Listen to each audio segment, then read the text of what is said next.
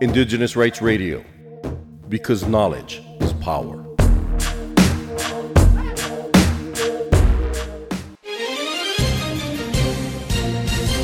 You are now listening to Cultural Survival's Global News Bulletin. We kick off with news from Africa. The World Bank is currently looking into allegation of human rights violations related to Tanzania's 150 million US dollar tourism resource management project. Despite the government's attempts to settle the dispute with the affected communities, authorities have failed to resolve the issues. The investigation was officially launched on December 14, 2023, after the bank's accountability mechanism department confirmed that the two complainants whose names have not been disclosed, rejected the government's proposal for negotiation for the settlement of the dispute. The bank expects to complete the investigation by June and will submit its finding to the top management for further action. In 2023, the Tanzanian government was criticized for forcing Maasai people out of the Ngorongoro district. Now, news from USA. South Dakota's Republican governor, Kristi Noem, has been banned for one of the country's largest reservations after she spoke about sending razor wire and security personnel to Texas help to deter Mexican immigration at the southern border.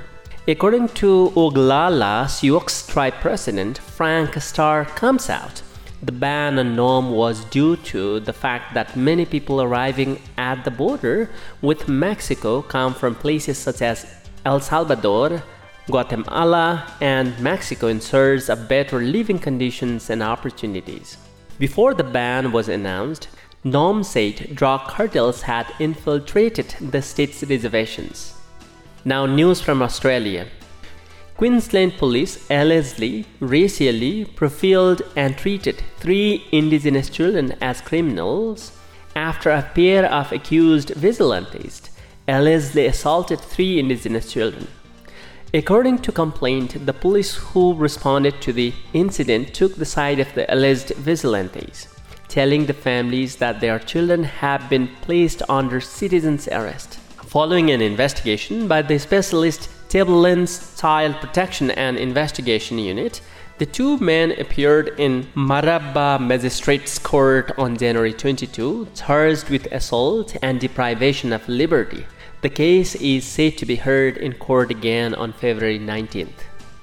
Now moving to Philippines. Indigenous communities in the Ilocos Norte province of the Philippines are fiercely opposing an irrigation project in their region because they have not properly been consulted on environmental risks.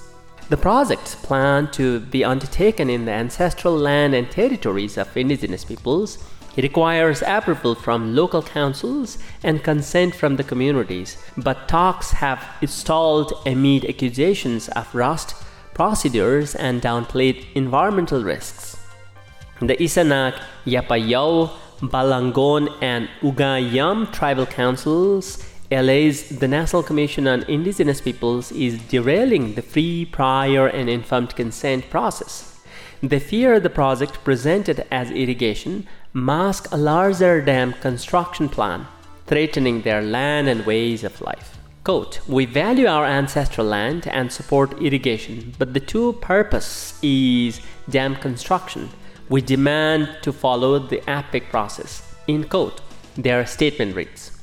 With the tensions rising, the project's future hinges on addressing the community's concerns and ensuring transparent, respectful dialogue. Now, news from Nepal.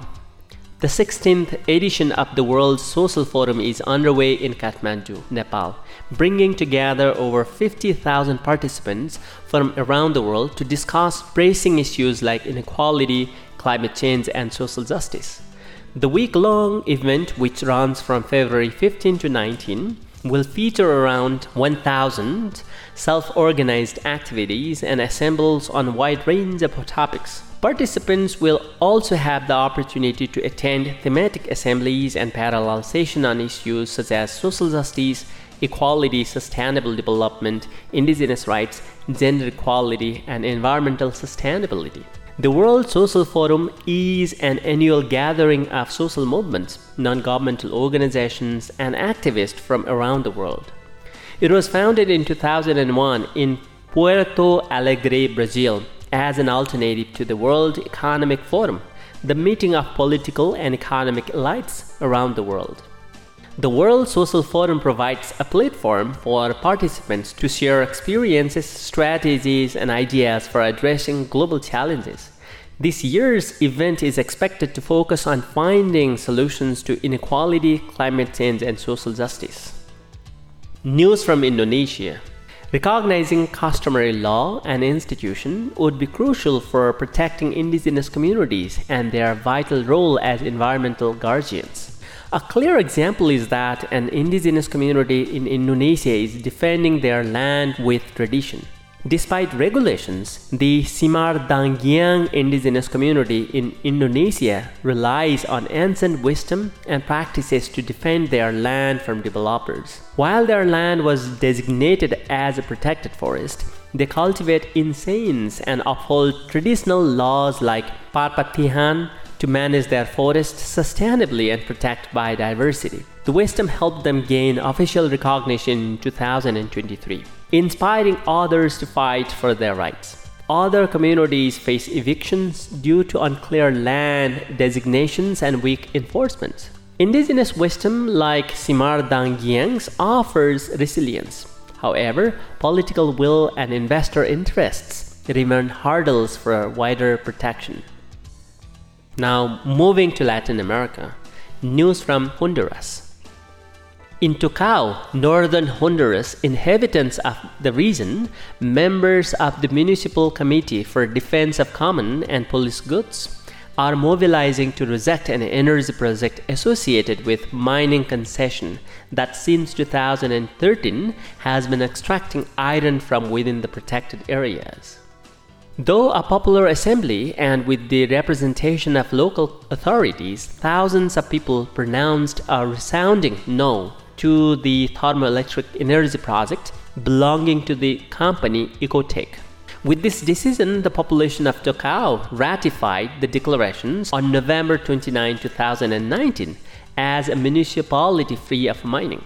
This energy project intends to operate a thermoelectric plant powered by petroleum coke, a material that contains high sulfur content and heavy metals, which has dismayed the population due to the possible increase in contamination that, in addition to mining extraction, places the Guapinol and San Pedro River basin at risks.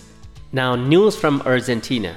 Four Argentine women were released after being arrested by the police on Wednesday while they were peacefully demonstrating in the vicinity of National Congress against the so called omnibus law promoted by the government of the ultra right wing President Javier Milei. According to local media, the girls were sitting on the sidewalk while singing the national anthem when security forces arrested them and took them to a patrol car. Human rights, gender, and diversity advocate Ivana Lorena Bungay, who was one of those arrested, denounced on her social networks the randomness of the arrest by the police officers. Now, news from Colombia. Assassinations of social leaders in Colombia continue unabated as a mother of the spiritual leader of the Nasa people and signatory of the 2016 peace accord, Jose Alirio Chochue Molano was confirmed on Friday in a rural area of Colombian department of Cauca.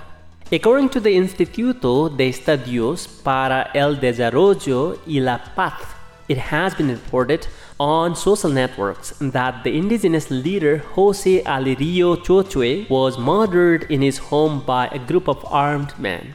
According to the human rights organizations, with Chochue's murder, there are new four peace signatories murdered so far in 2024, and a total of 10 social leaders murdered during the first 20 days of January of this year. Now, news from Brazil. The landless rural workers movement held an event this Saturday at the Florestan Fernandes National School in Guararema on the occasion of the 40th anniversary of its foundation. Quote, We are holding this celebration inside a school. There is no revolution without science. The landless rural workers movement has been developing a human rights policy for a long time. End quote. He added. In turn, the Brazilian Minister of Agriculture, Paulo Teixeira, indicated that the landless rural workers movement works with and for the poorest in the struggle for agrarian reforms and food production, while stressing its importance as a model in this regard. That is all for this edition of Cultural Survival's Global News Bulletin. For more information on the rights of indigenous peoples, visit cs.org and follow Cultural Survival on Facebook and Twitter.